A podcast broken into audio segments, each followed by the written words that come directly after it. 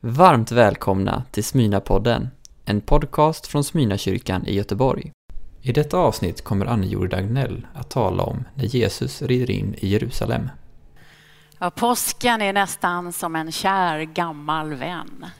För varje gång påsken kommer så kommer den med en skön hälsning om vår och varmare tider och mer sol och mycket god mat och påskägg och allt detta. Va? Vi kristna vi har firat påsk i nästan 2000 år, men vi är absolut inte först ut. Därför att det judiska folket hade firat påsk redan i 1500 år innan vi ens kom på banan. Och innan vi nu då ska sätta på oss vandringsskorna och ge oss ut på den här påskvandringen så är det ett par saker som kan vara bra att ha med sig i minnet. Och det är att påsken är en stor judisk högtid. Det är en fantastisk fest där man firar friheten och frälsningen och alla vill fira påsk i Jerusalem.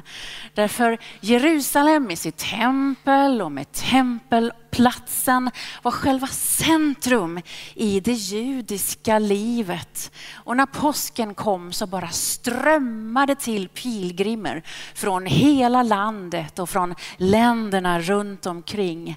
Staden blev nästan elektrisk när folklivet satte igång med massa förväntningar.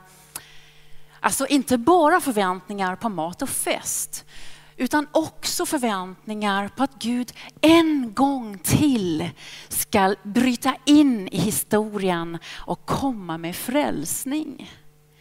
Därför att många vet nog att den judiska påsken handlar om uttåget ur Egypten. Och man firar Mose som den stora och första frälsargestalten. Men den handlar lika mycket om längtan, väntan och förväntan på en ny frälsare. En evig frälsare på Messias. Och så här säger rabbinerna om påsken och själva påsknatten. De säger, i denna natt blev vi frälsta från Egypten. I denna natt ska vi i framtiden bli frälsta. För påsknatten är natten då Gud handlar i historien. Så spännande. Det här får vara bakgrunden då. då när vi nu ska bege oss till Jerusalem och till passionsveckan.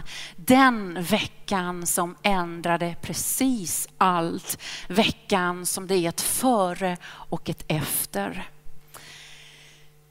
Som de flesta andra pilgrimer så kommer Jesus och lärjungarna i god tid till Jerusalem innan påsken. Johannes säger så här att sex dagar innan festen började kom Jesus och lärjungarna till Betania och Betania är då liksom en förort kan man säga till Jerusalem. Men Jesus stakade ut sin riktning mot Jerusalem och mot korset redan i Jeriko. Och Jeriko, det ligger väldigt nära Döda havet.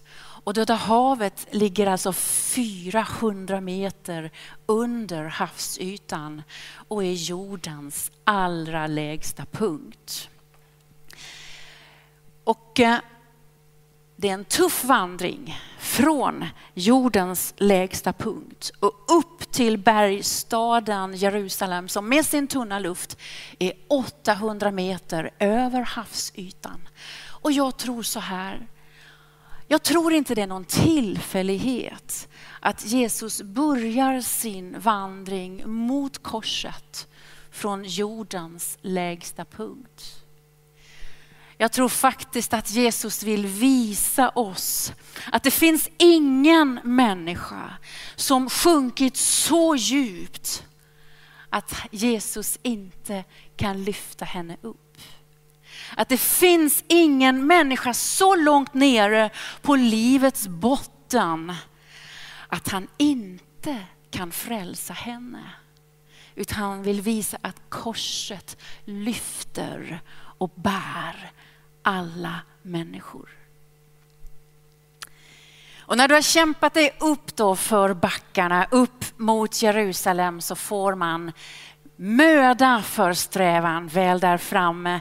Därför att där uppe öppnade sig den mest fantastiska panorama över staden, över tempelplatsen och över detta fantastiska templet som bara finns som en siluett och en skyline i vit sten. Och det var årets största höjdpunkt i Jerusalem när staden fylldes med pilgrimer och de var ofta, gick ofta ut ur staden och stod och väntade på pilgrimerna för att möta dem med sång och musik när de kom där vandrande mot staden för att fira. Och så slog de följe med pilgrimerna och tillsammans så sjöng de pilgrimssånger, sånger ur saltaren, växelsånger. Detta är dagen som Herren har gjort. Låt oss jubla och glädjas idag. Välsignade han som kommer i Herrens namn. Ja, vi välsignar er från Herrens hus. Och du vet att jag kan levande föreställa mig hur allt detta går till. Därför att om man har växt upp i Norge och man har firat 17 maj och varit med om alla dessa blåsorkestrar och detta folkliv och sång och musik som är ute på gatorna och alla flaggor som viftar. Då är liksom känslan där på en gång när man läser texten om palmsöndag. Och nu kommer Jesus.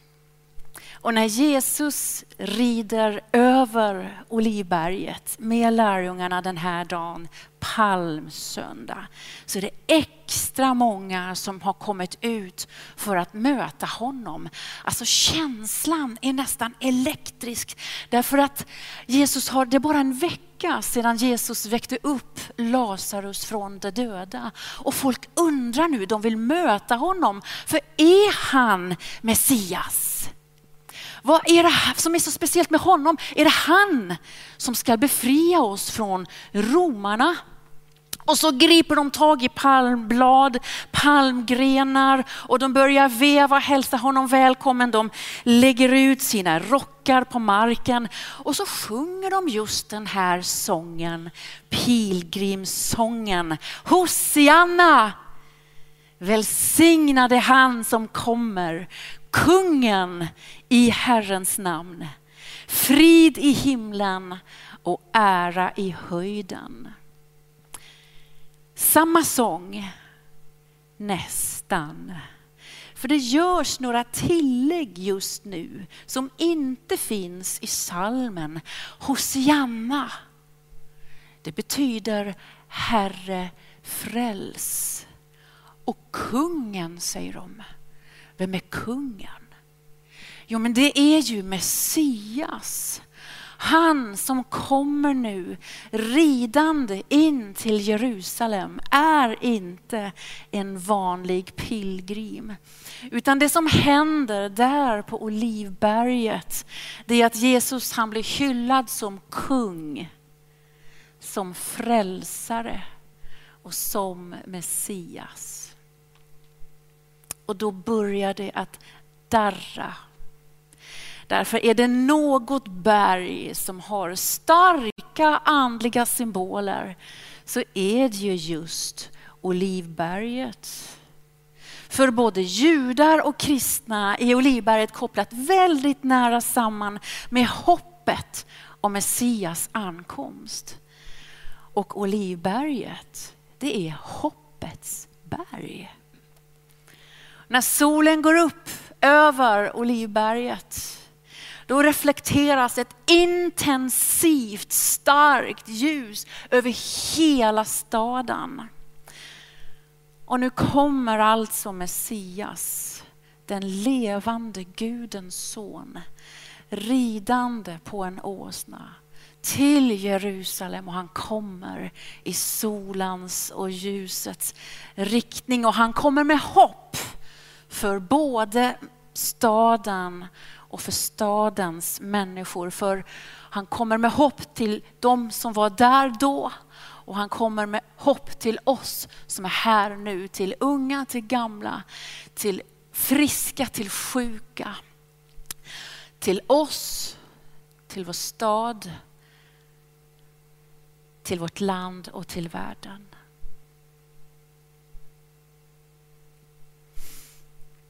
Fariseerna då, då, de är med och de blir så provocerade när folket kallar honom för Messias och de ber Jesus hejda folket så att han ser till att de inte kallar honom detta. Men då säger Jesus, om folket tiger ska stenarna ropa. Och detta är annorlunda än allt annat vi sett om Jesus så långt. Därför tidigare har Jesus legat lågt med sin identitet. Han har dragit sig undan folkmängden. Han har liksom försökt att gå under radarn. När Jesus helade Jairus dotter så befallde han dem strängt, står det, att inte berätta för någon. Och när lärjungarna inser att han är Messias så säger han, säg inte detta till någon. Men nu, på palmsöndag, är tiden inne. Och med blicken fäst mot korset står Jesus fram med sin sanna identitet. Han rider in i Jerusalem som Messias, världens frälsare och centrum för den judiska påskens hopp och förväntan.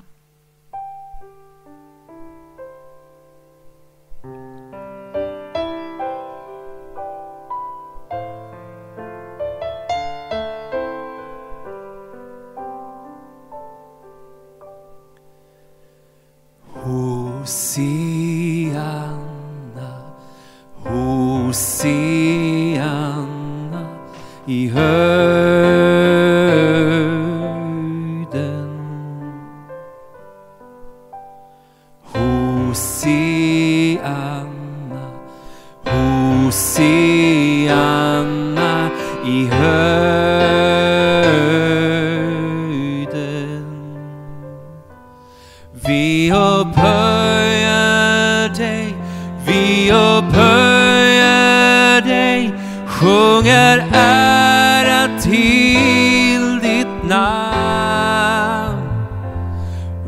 Vi upphöjer dig, vi upphöjer dig, vi sjunger ära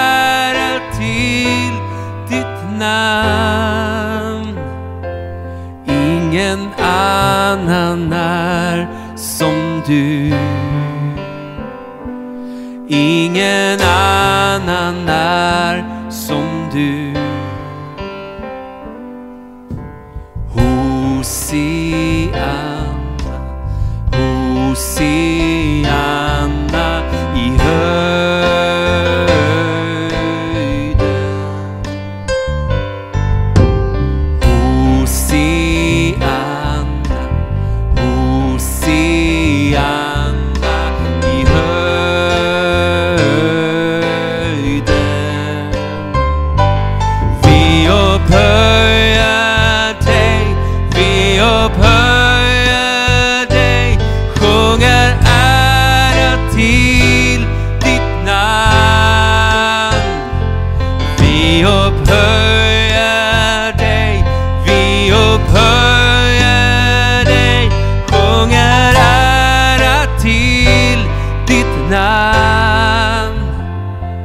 Ingen annan är som du. Ingen annan är som du. Hosian.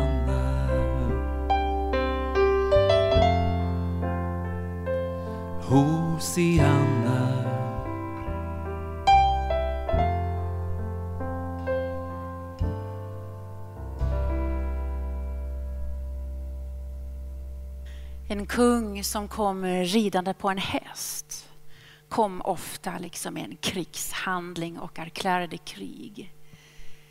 Men en kung som kom ridande på en åsna kom med fred.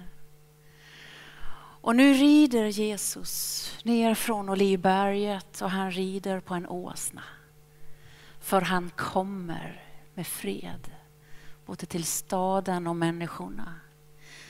Men alla de här glada tillropen då, då Hosianna-ropen, de väcker inte bara liksom glädje och begeistring i Jesus, utan det händer någonting oväntat. Plötsligt så stannar Jesus upp. Han blir tyst. Han gråter. Hosianna-ropen må ge honom en kungakrona. Men Jesus vet att snart ska den kronan bytas ut med en törnekrona. Kanske är det märkligt med de här tårarna, mitt i sången, mitt i glädjen. Men Jesus gråter inte för sig själv. Det är inte rädsla som gör att han gråter. Han gråter för staden, för människorna. Han känner deras framtid. Tänk om du idag hade förstått, också du, vad som ger dig frid. Men nu är det dolt för dina ögon. Palmsöndag rymmer tårar, men det rymmer också skratt. Det rymmer glädje, men det rymmer också smärta. Och palmsöndag visar oss att vi har en sårbar Gud. En Gud som är känslig för vår brustenhet. Och när Jesus blev vår kung så fick han, han kunde bli vår kung först när han bar törnekronan. Vår Gud är en Gud med sår. Och palmsöndag ser vi med all tydlighet att kärleken segrar även om den måste lida. Och här är vi då. då. Vi är mitt inne i den svåraste tiden världen upplevt på länge med förtvivlan, med förluster, med sjukdom, med oro, med missmod, med rädsla. Och mitt i vår sårbarhet och avmakt, mitt i det lidande världen just nu upplever, så rider Jesus in för att visa oss sin kungamakt. Han kommer med tro till dig som behöver någon att tro på. En som är större än omständigheterna. Han kommer med hopp till alla de som är rädda för framtiden. Han kommer med kärlek till den som strävar med att älska sig själv och älska andra. Vår Gud är en Gud med sår. Men genom hans sår har vi blivit hela och blivit helade. Så Jesus gråter inte över sig själv. Han har djupa känslor för människorna och staden. Folket sjöng lovsånger om frid och fred och allt detta. Men du vet, Jesus är inte först och främst angelägen om fred mellan judar och romare. Han har en helt annan fred inom sig att erbjuda. Han är angelägen om en fred som världen inte kan ge. Hjärtats sanna fred och frid. Frid med Gud.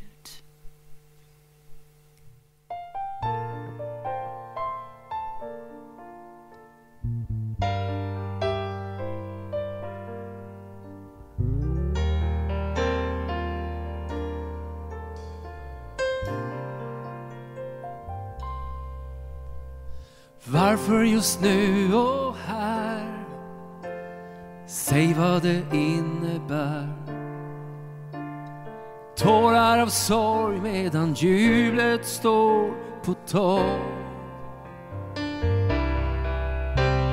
Staden välkomnar dig. Jesus, säg inte nej. Bli vår Messias, du är vårt enda hopp.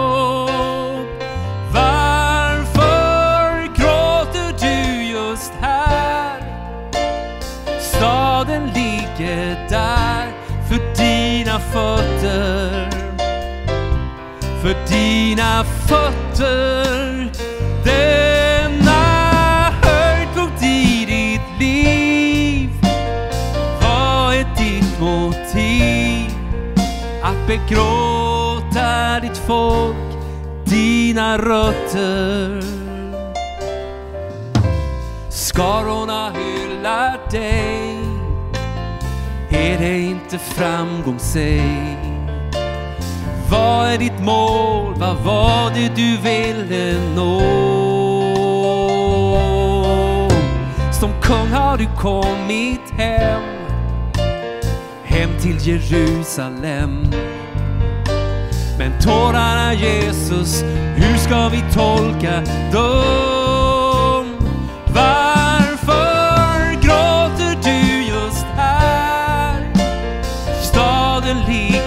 Där för dina fötter. För dina fötter. Denna höjdpunkt i ditt liv. Var det ditt motiv? Att begråta ditt folk, dina rötter.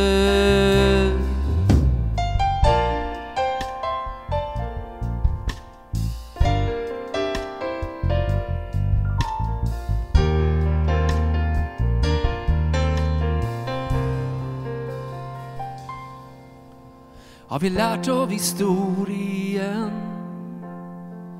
Eller går allt igen? Skulden vi bär på slipper vi aldrig den.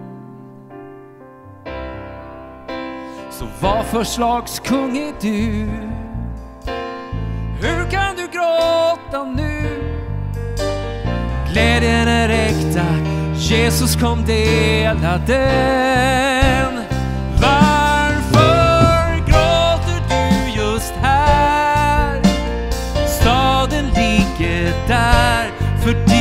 Fötter.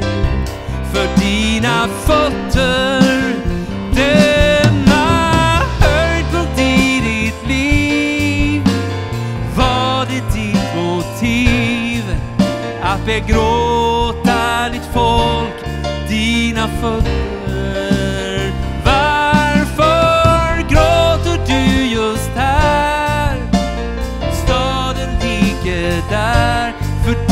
Dina fötter. För dina fötter. Denna höjdpunkt i ditt liv.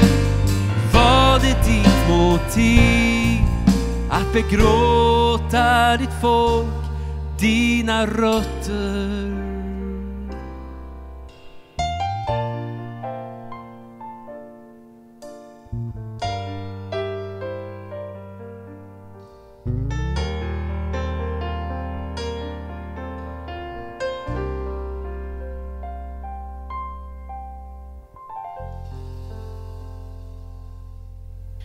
Så ska Jesus rida in då genom själva stadsporten.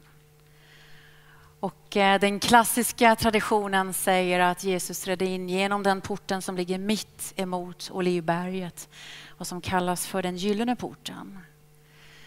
Men det är lite intressant att lägga märke till att den äldsta traditionen säger att Jesus red in genom fårporten.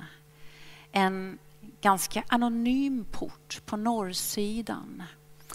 Där man tog in lammen som skulle slaktas och offras på tempelplatsen.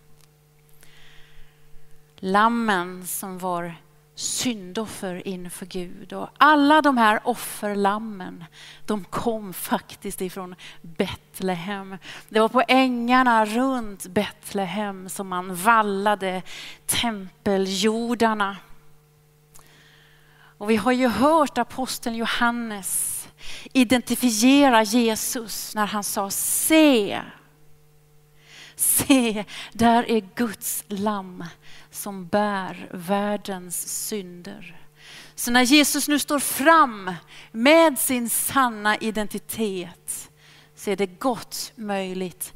Han rider in genom fårporten precis som lammen från Betlehem som skulle slaktas. Så är han framme. Jesus har kommit som jude för att fira påsk. Han har kommit som frälsare för att försona världen. Som Messias, den levande Gudens son, rider Jesus in i Jerusalem för att ge sitt liv. Tusen år tidigare förutsade profeten Sakarja. Se, din konung kommer till dig.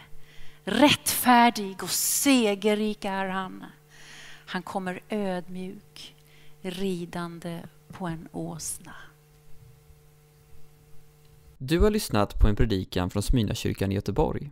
Hjärtligt välkommen att lyssna igen eller besöka Smyrnakyrkan. Gud välsigne dig och din vecka.